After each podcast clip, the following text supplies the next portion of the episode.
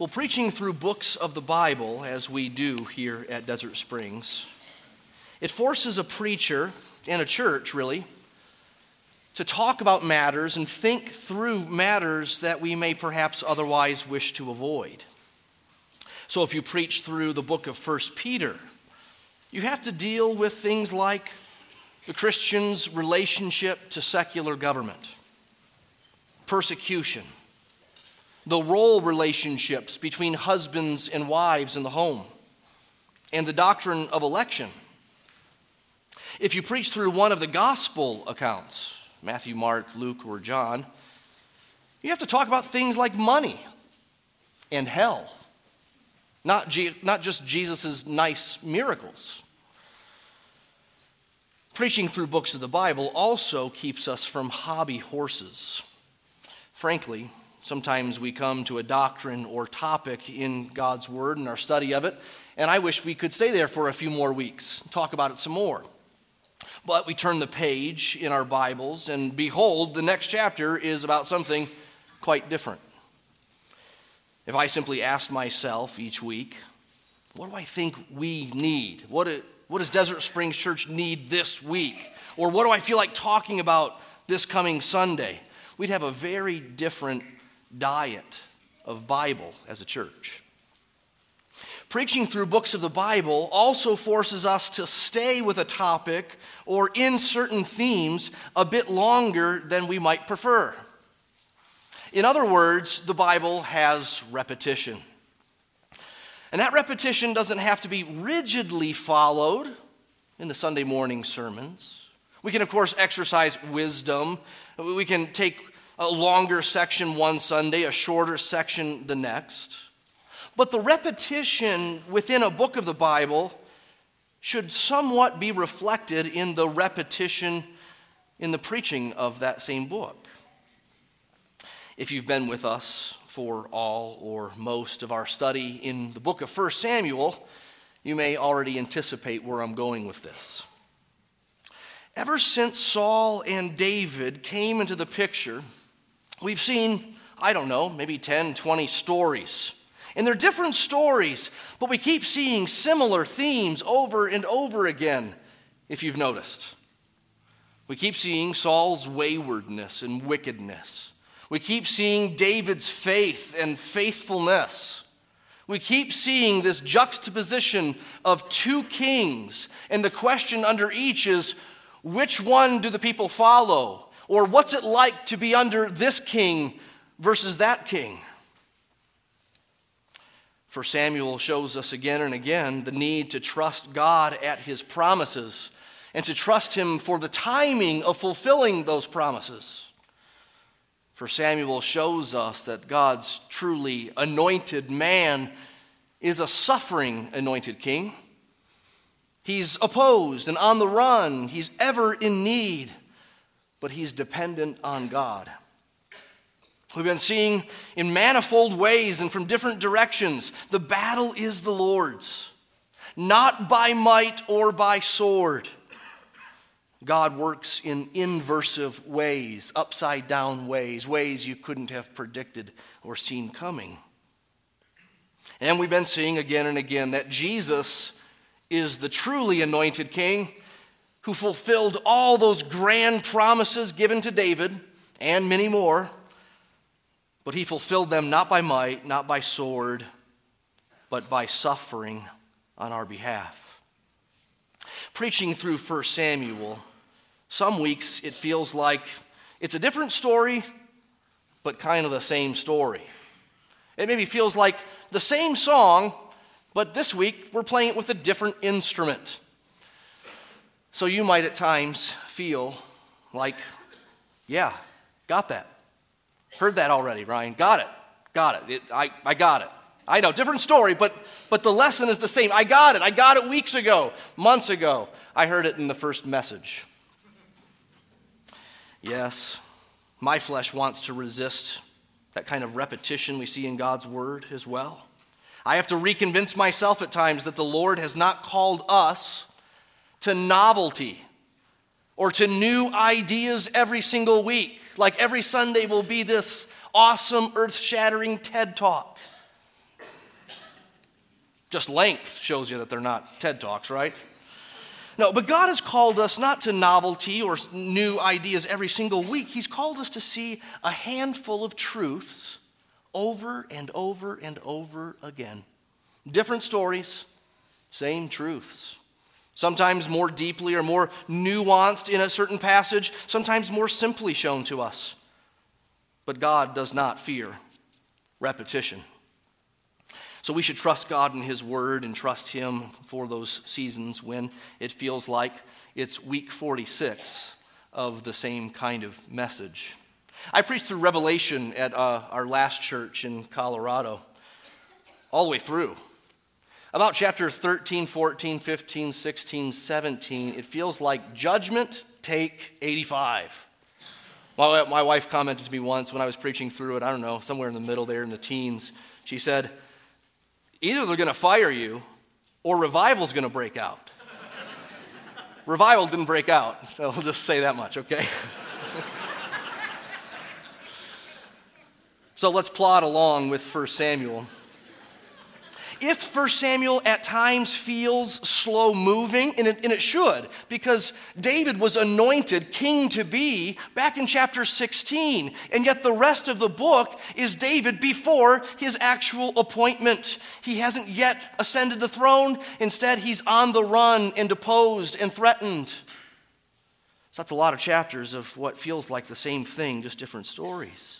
But one of the broader lessons is that 1 Samuel is showing us that God fulfills his promises in his timing, in his way. That the progress of his plan often moves along slowly for David and for us. And we plod through our suffering. We plod through it at times, fighting to believe, fighting to keep sight on God's ways, to, to trust Him and to praise Him. It teaches us patience on many levels then. So today we come to chapters 25 and 26 in 1 Samuel, and we get two new stories in the broader story of God's man, God's king, and David eventually ascending the throne. Two new stories. We get some new angles to the overarching story we get some new light shed on God's man and God's plan, but we also see some of the same old familiar themes just set within a couple new stories and maybe a couple of new characters. We're actually going to look at chapters 25 and 26 in reverse order this morning. Why?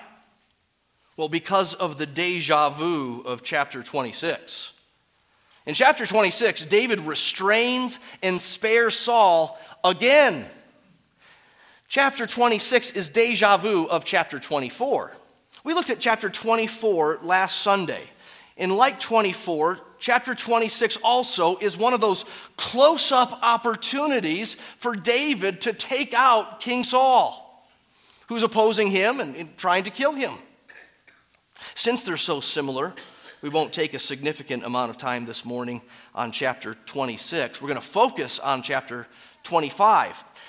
By the way, that might sound like I'm shooting myself in the foot. Uh, inconsistent with what I said just a bit ago about how we preach through books of the Bible patiently and we plod along and we trust God where there's repetition. Yes, I know I said that, but it's also part of the wisdom of the equation that we don't need to be rigid. We can we can express God's word as a whole. We can decide to, to focus in on one chapter more than another. We can decide to take eight verses in 1 Peter if we were going through that, and then two chapters in 1 Samuel if you're going through that. And so we'll, we'll, do, some, um, we'll do some paraphrasing today with chapter 26 and not study it quite as much. But we do need to see how chapter 24 and 26 compare. Again, it's deja vu. Remember how in chapter 24 last week, David restrained his men? They were presented with that opportunity of King Saul going to the bathroom in their cave. And all the men said, This is the day the Lord has made. Let us kill him and rejoice. David, the platter has been set for you. Take up and eat. It's the Lord's doing that he's here. But David said, The Lord forbid that I should do this thing to the anointed king. And we're told that David persuaded his men with these words. Literally, he tore them down with these words. He needed to persuade them and persuade them powerfully not to go and kill Saul. So David spared Saul that day. As Saul left the cave, David confronted him just outside.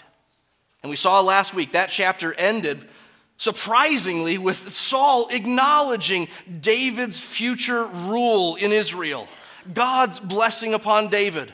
He acknowledged his own sin and folly in David's righteousness and graciousness and mercy. Well, now we come to chapter 26. Look over at chapter 26 and see this similarity. The first couple of verses tell us what's going on. It says, Then the Ziphites came to Saul at Gibeah, saying, Is not David hiding himself on the hill, hill of Hachilah, which is on the east of Jeshimon? So Saul arose and went down to the wilderness of Ziph with 3,000 chosen men of Israel to seek David in the wilderness of Ziph. It looked like at the end of 24 that, that Saul had given up. At the end of 24, it ends not with them swinging swords, but with them parting ways peacefully. It looks like Saul concedes the throne almost or at least acknowledges that there's nothing he can do to get in God's way and hence David's way. It looks like he has relented. And yet, you skip over to chapter 26, and news comes from the Ziphites where, where David is hiding. And Saul picks up 3,000 3, men and goes on the hunt once again. Here's the story after that in a nutshell David and one of his men sneak up on a sleeping Saul in the middle of the night. All of the soldiers are sleeping there, miraculously so. And they find Saul with his own spear in the ground right next to his head, conveniently placed for a stabbing to take place. Look at verse 8. Then said Abishai to David, God has given your enemy into your hand this day. Now please let me pin him to the earth with one stroke of the spear and I will not strike him twice. But David said to Abishai, Do not destroy him, for who can put out his hand against the Lord's anointed and be guiltless? And David said, As the Lord lives, the Lord will strike him, or his day will come to die, or he will go down into battle and perish. But the Lord forbid that I should put out my hand against the Lord's anointed. But take now the spear that is at his head and the jar of water, and let us go. So David took the spear and the jar of water from Saul's head, and they went away. Now no man saw it or knew it, nor did any awake, for they were all asleep because a deep sleep from the Lord had fallen upon them. From here, David and his man climb up to a high spot where they can be heard but not seen. And from that high spot, with Saul's spear in hand, he begins to preach.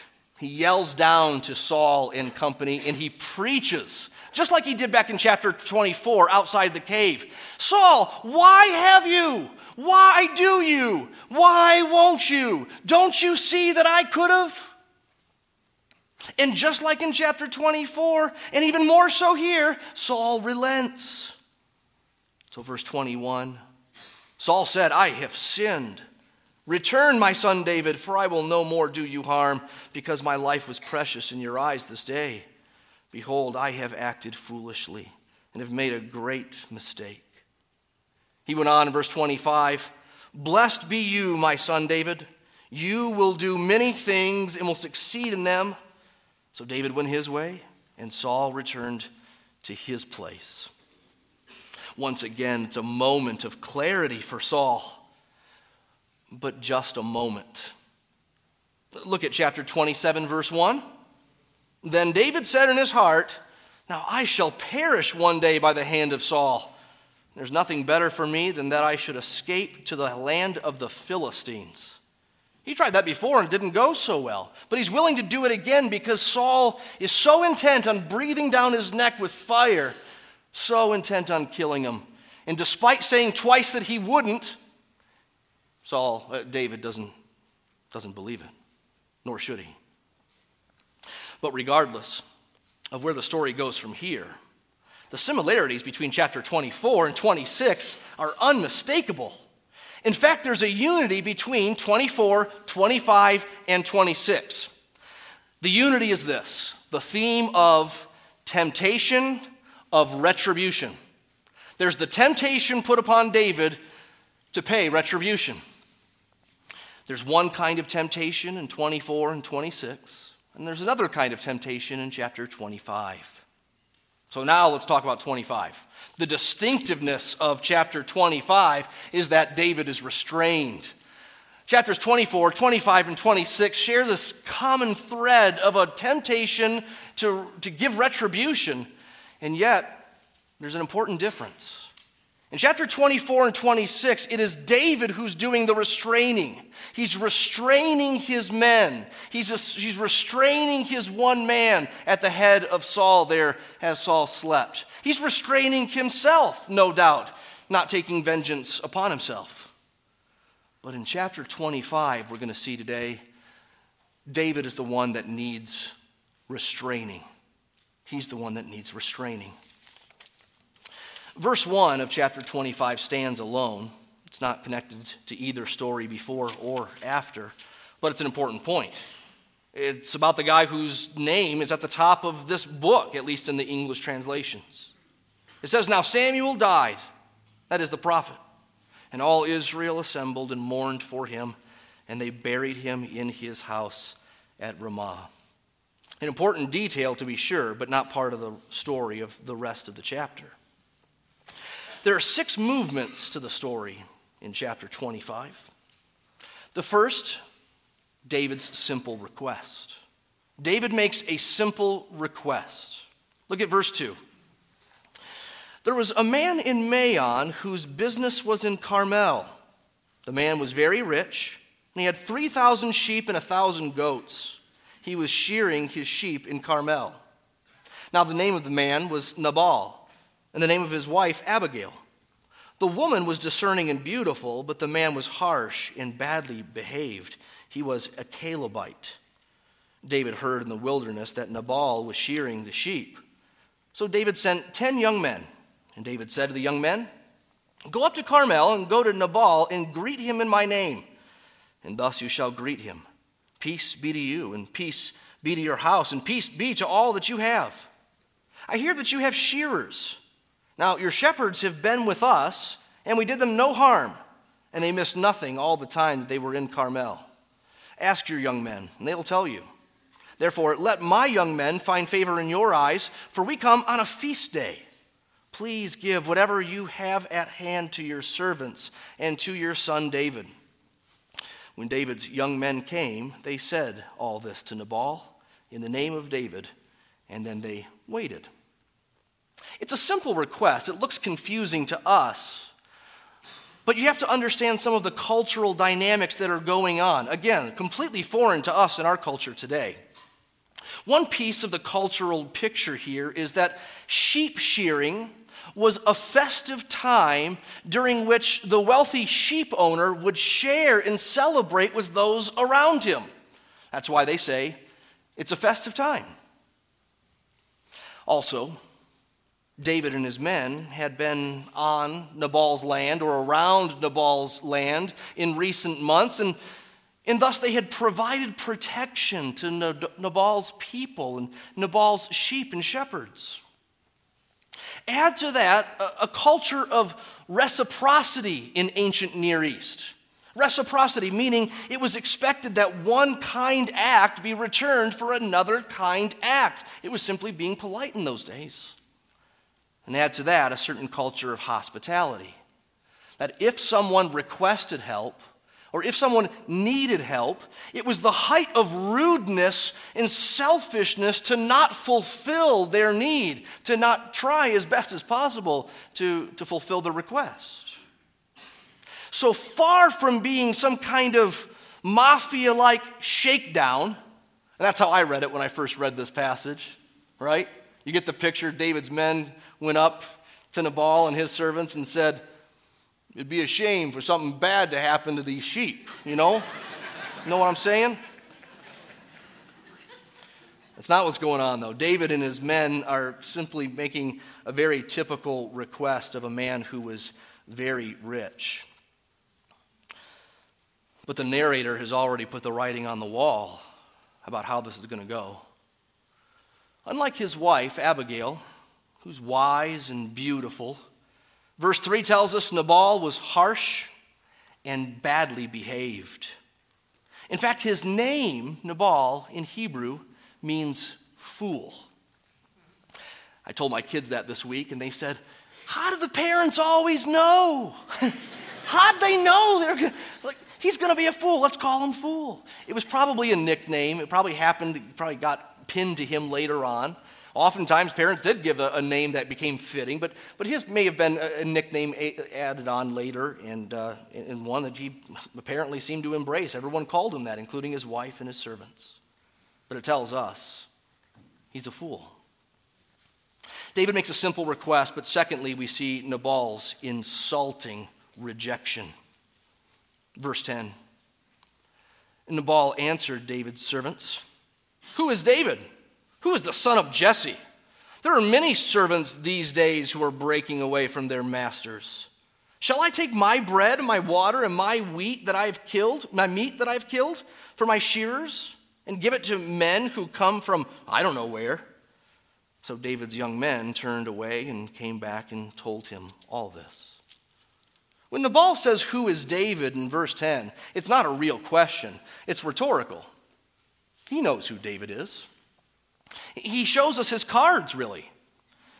And Nabal knows that he's Jesse's son. The servants of David didn't say that. He also knows of something of the split that has taken place between David and Saul. He says, Many servants these days are breaking away from their masters. Not only knowing that there's been some sort of division between Saul and David, but clearly not siding with David, assuming that David is no legitimate king to be, just an insurrectionist. So when he says, Who is David? What he means is, who the heck does David think he is? It's pure insult from top to bottom. He knows who David is. We know he knows exactly who David is because his wife knows who David is, as we'll see in just a minute, in great detail. No doubt he knew as well. Nevertheless, it's a multi layered mockery of David, not just a no to their simple request. And yet, common sense would tell you this is crazy. This is dumb. This is foolish. David and his 600 men are not far away. This is David who has that famous song written about him. Saul has killed his thousands, David his ten thousands. The Philistines knew that song. Uh, surely everyone in Israel knew it as well. David, the giant slayer is right there, well, at least nearby, perhaps with Goliath's sword in hand. Nabal is a fool, and he's also materialistic. You could say he's materialism personified. You see in verse 11? Shall I take my bread, my water, my meat that I've killed, and I give what's mine? Astonishingly, in the Hebrew, he refers to himself eight times in one verse. That has to be a record. It's six or seven in the English, but, but in the Hebrew, eight times it's either I or my or my or, or I or mine. It's all about him. And it's all about his stuff. And so the answer is clearly no. And the messengers return to David and tell him what Nabal said. And David's response is quick and it's vivid. Every man, put on your sword. That's what he says. Verse 13. David said to his men, Every man strap on his sword, and every man of them strapped on his sword. David also strapped on his sword. And about 400 men went up after David, while 200 remained with the baggage. So now we're beginning to see the third part of the story. David's vow of revenge. David's vow of revenge. His later words will actually further explain his intentions here. Look down to verse 21. There, David said, Surely in vain have I guarded all that this fellow has in the wilderness, so that nothing was missed of all that belonged to him, and he's returned me evil for good. God do so to the enemies of David, and more also, if by morning I leave so much as one male of all who belong to him. Now, if this were a movie we were watching, we'd be cheering on David here. We'd love that money line strap on your swords, men.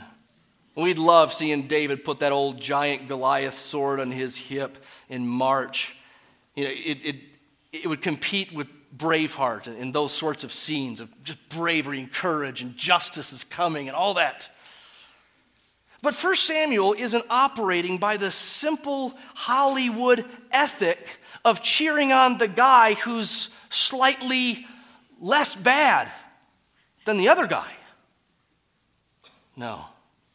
This is the king. This is God's anointed. This is the man of God's own choosing. This is a man who's supposed to be a man after God's own heart. And David here is a different man. Here in chapter 25, he's operating out of a different heart, with a different mind than what we saw in, in previous chapters, especially chapter 24, when he could have taken out King Saul, but instead only cut the corner of his garment and even felt bad for doing that much afterwards. This is far different than the King, uh, King David of chapter 26 who had every opportunity to squash the skull of Saul with his spear inches by. And yet he takes the spear, gives a speech, and at the end hands him his sword back. There's a problem with David in chapter 25. He goes beyond justice, even. I don't know Hebrew culture in these days well enough to know what would justice have looked like when Nabal says no and he's a jerk. I don't know. But we know this king, who's a man after God's own heart, is to show mercy, not revenge.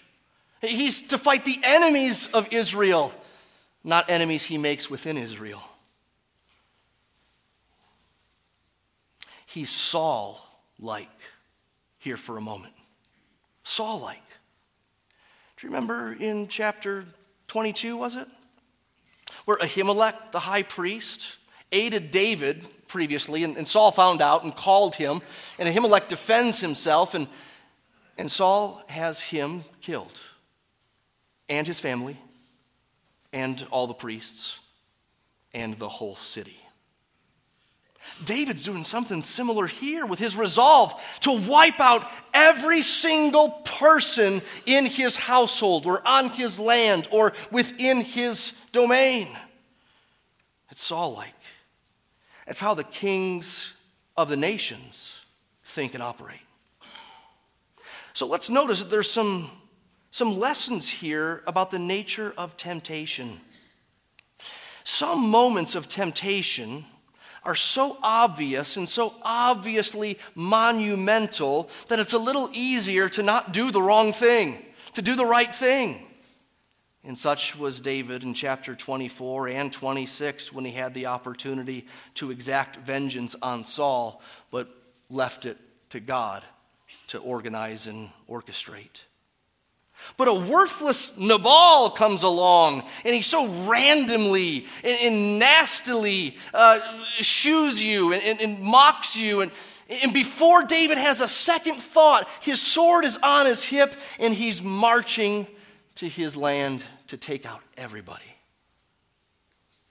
Be on guard at all times against the flesh.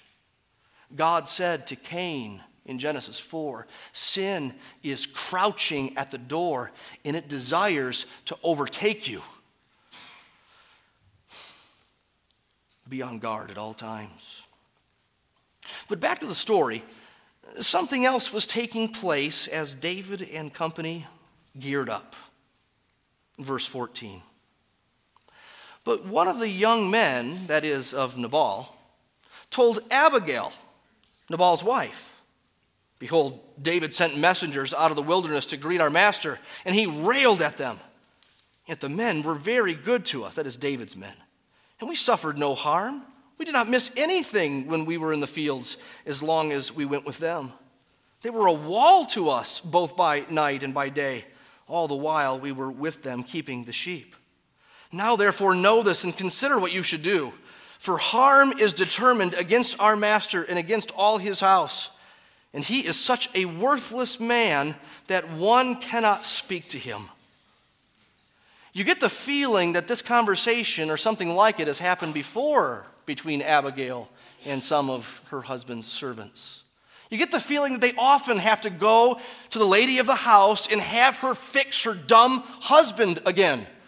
Because there's no talking to him. He hears nothing. He's a foolish man, and he will not listen. So they bring it to Abigail, which now leads us, fourthly, to Abigail's bold rescue attempt. A quick thinker, she wastes no time after hearing this news.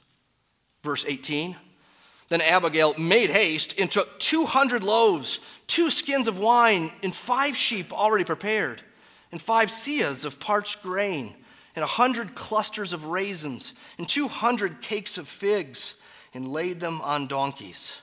And she said to her young men, Go on before me. Behold, I come after you. But she did not tell her husband, Nabal. No surprise, he will not listen to anyone. She has a plan of her own. She approaches David with what should have been given to him by her husband. And she approaches and she gives a speech.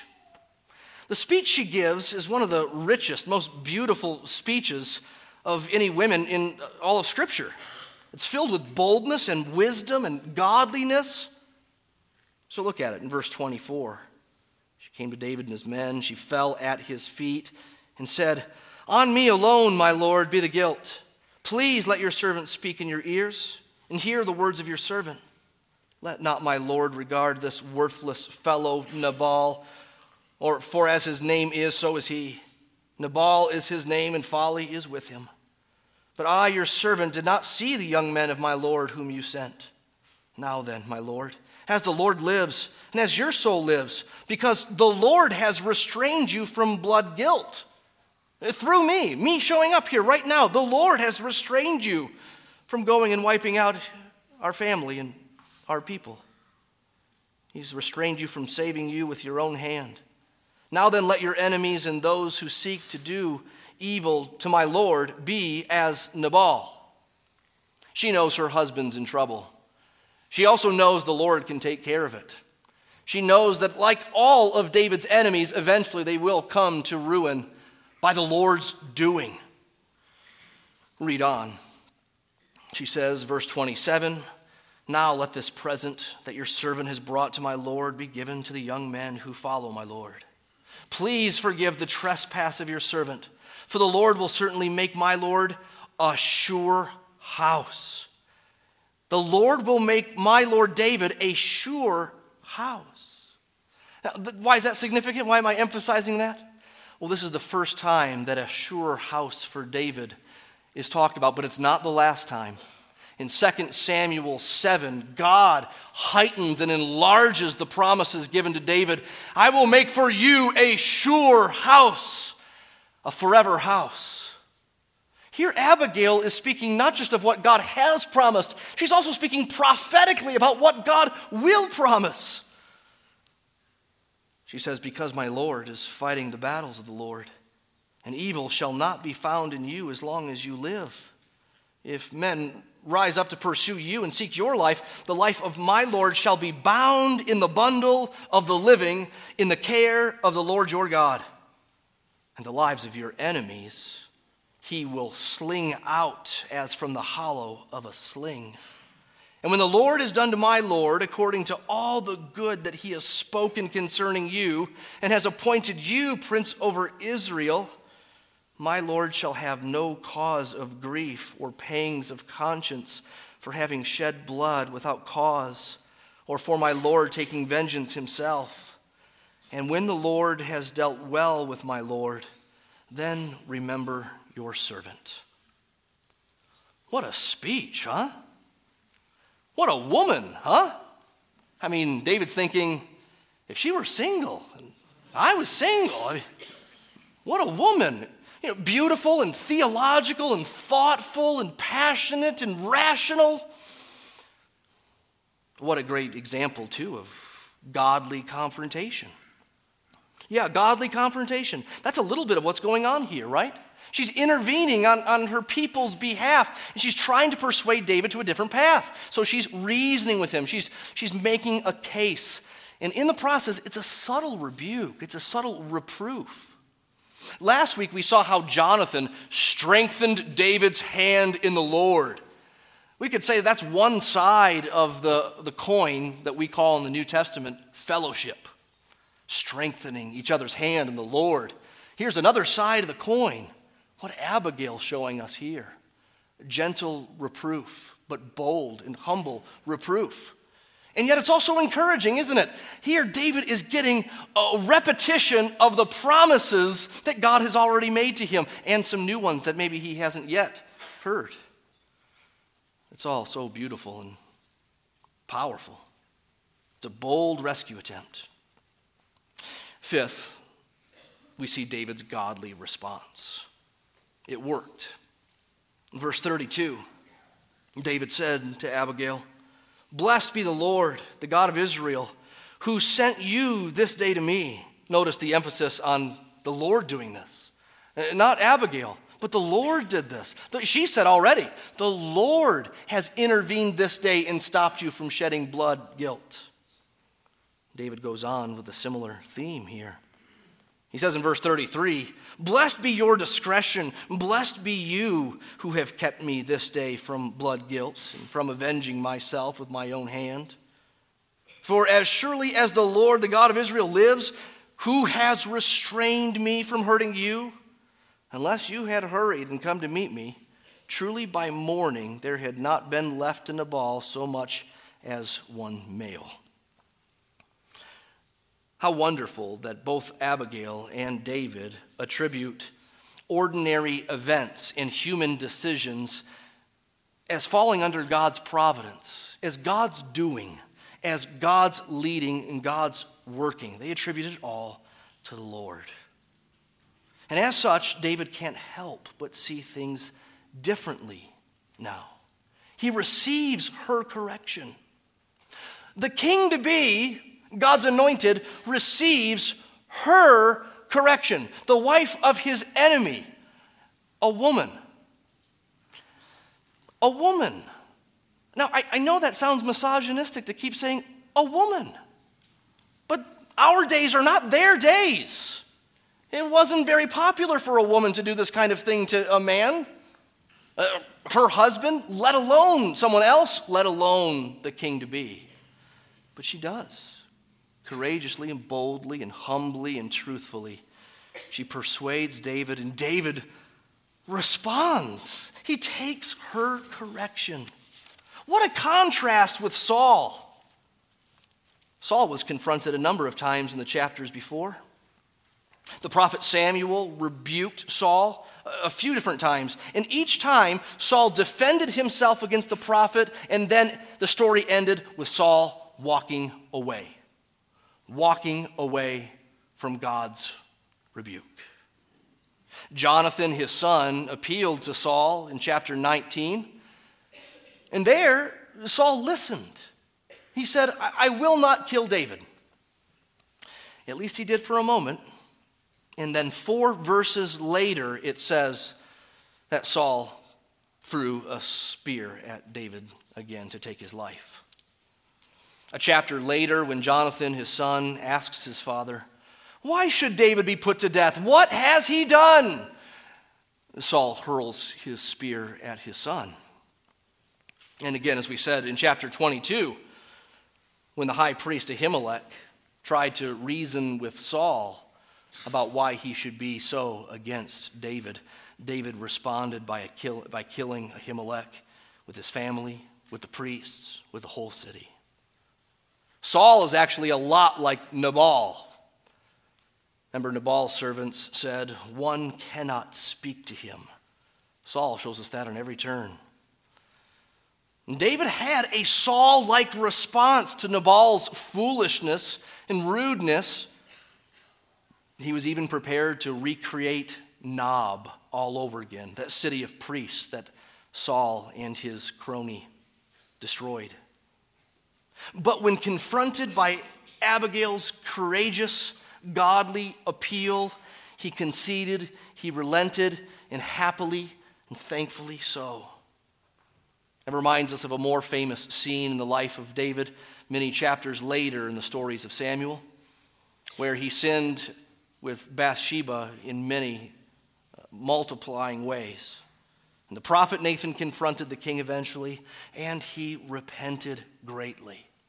David is a man who sins greatly.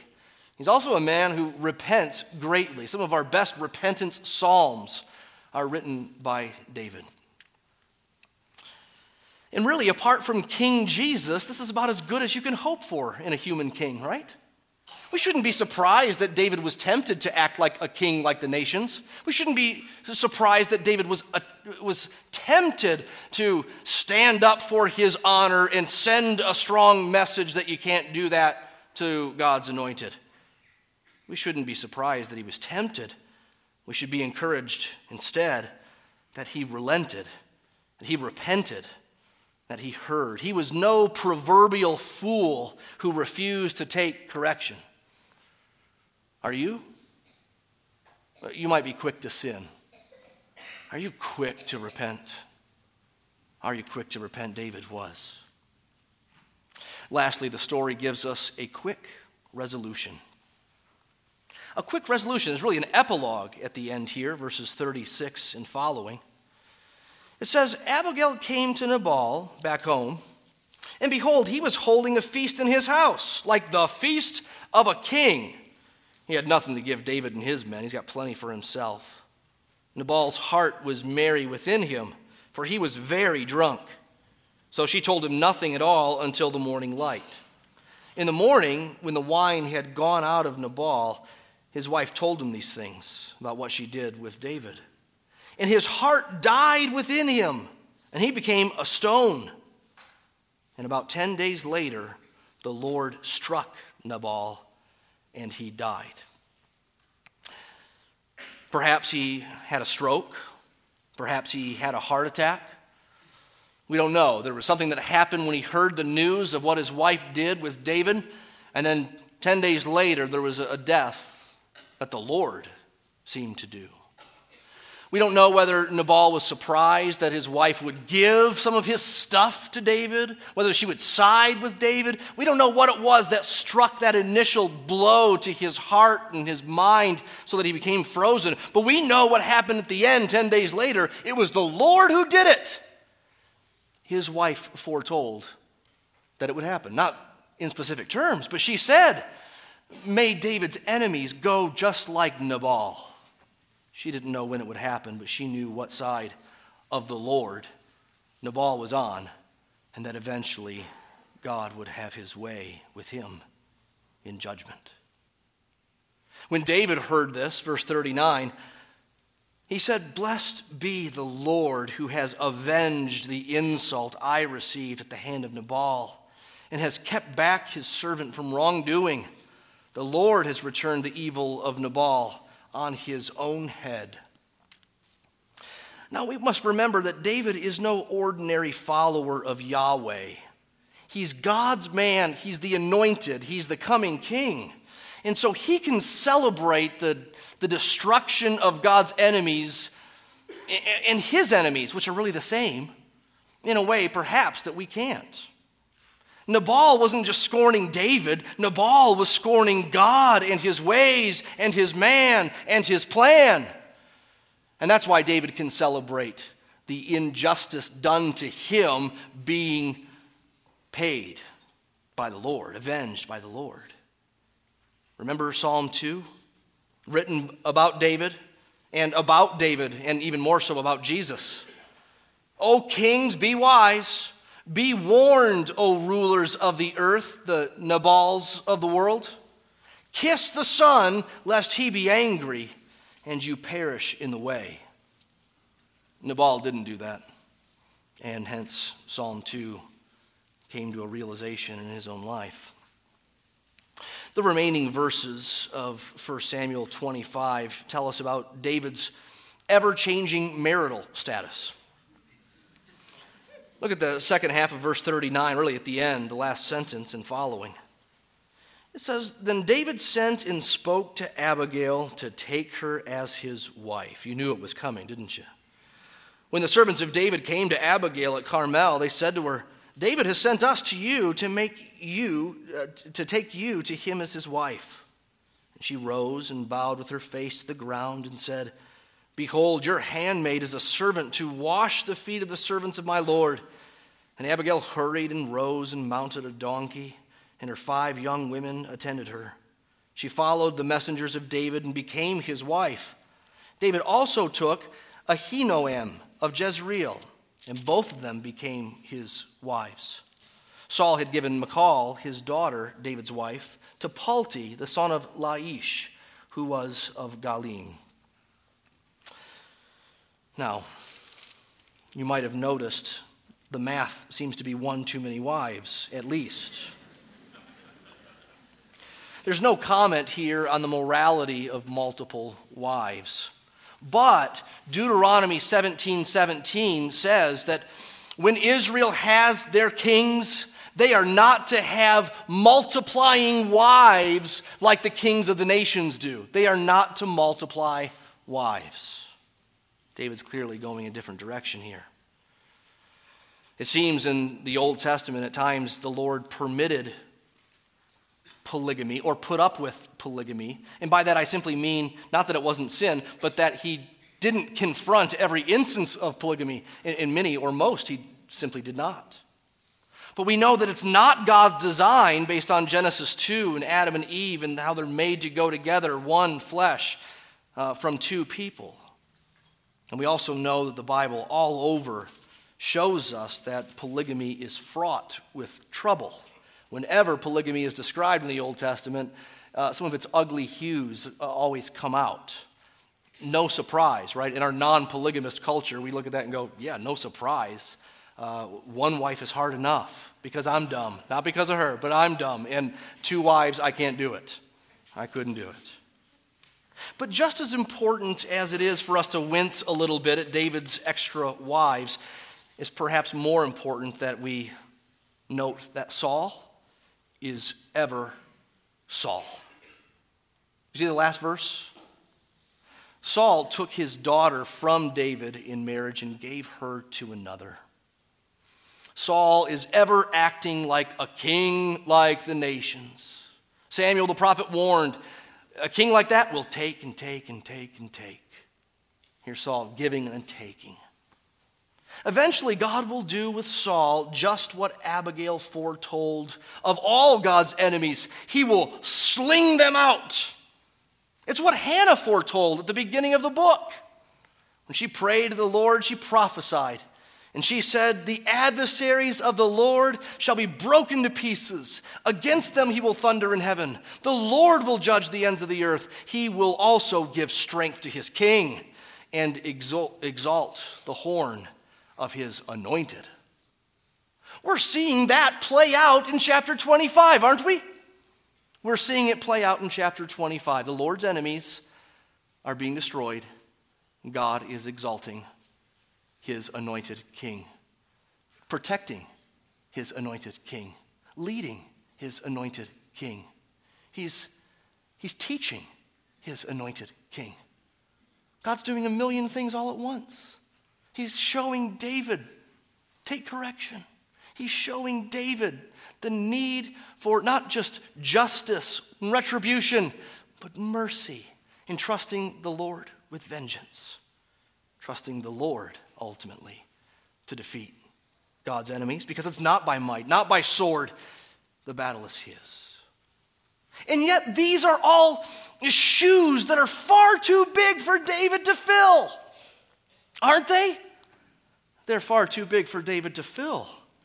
That's one of the things we should take away from this chapter. Let me just quickly mention four. This sounds like I'm about to begin a, another four point outline, and, uh, and you're, you're getting nervous, but don't. This is very quick. Here are four overarching um, observations from 1 Samuel 25. The good guys, like Samuel, the prophet, they can't last forever. The good ones keep dying.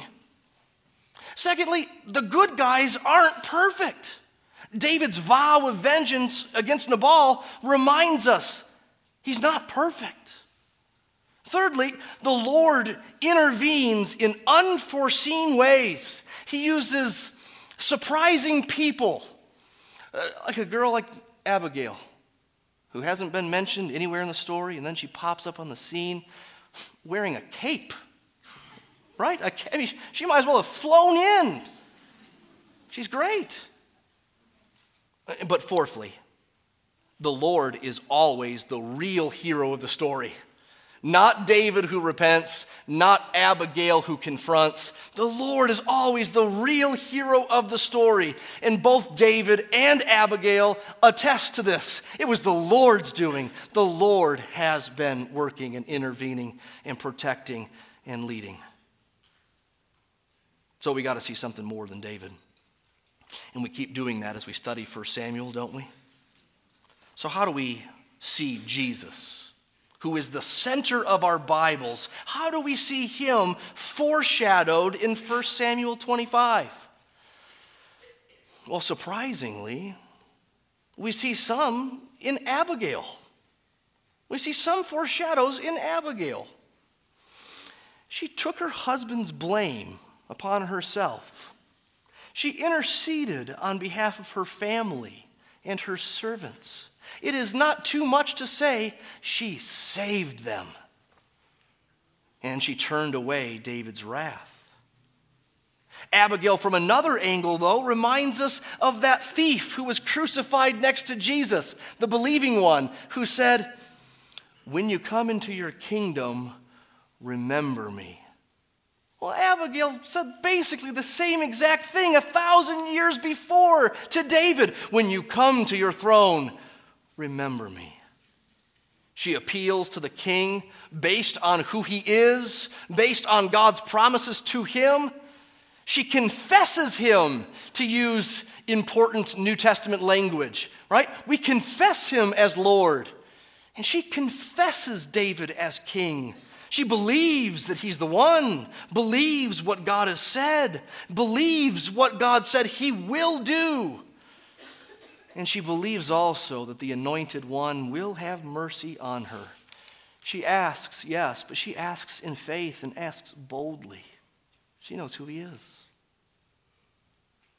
We also see a foreshadow of Jesus in David, as we've seen so many times before. This time, however, we see it from another angle. We see first that David's imperfection in this chapter exposes the need for something more than David. This can't be the one, could it?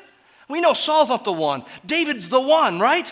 But is he the one? Is this the seed of the woman of Genesis 3:15? Is this the ruler from Judah of Genesis 49? Is this the Lord's anointed that Hannah prayed about? Yes and no. But Jesus is the one. David's imperfection in this chapter reminds us that we need more than David. We need Jesus. But also, David, we remember, resisted temptation. In the end, he did. And thus, he didn't take personal vengeance on his enemies, just like our Lord. Our Lord had mercy on his enemies. David was just a foretaste of the godly suffering and confident trust that we see in Jesus upon the cross. I said last week that Jesus and his cross is both a payment for sin and a path for us to follow. And I quoted from 1 Peter 2. And I can think of nothing better to do this week than to do the same thing. Listen to 1 Peter 2, a little bit more verses than last week. This is a gracious thing when, mindful of God, one endures sorrows while suffering unjustly. For what credit is it, Peter says, if when you sin and are beaten for it, you endure? But if when you do good and suffer for it, you endure, it is a gracious thing in the sight of God. For to this you have been called. Because Christ also suffered for you, leaving you an example, so that you might follow in his steps. He committed no sin, neither was deceit found in his mouth. When he was reviled, he did not revile in return. When he suffered, he did not threaten, but continued entrusting himself to him who judges justly. He himself bore our sins in his body on the tree, that we might die to sin and live to righteousness. By his wounds you have been healed. For you were straying like sheep, but have now returned to the shepherd and overseer of your souls. So we say with Peter in chapter 1, verse 13 set your hope fully on the grace that's to be revealed at the appearing, at the appearing of our Lord Jesus when he comes again. We can set our hope fully on him. Let's pray to that end now.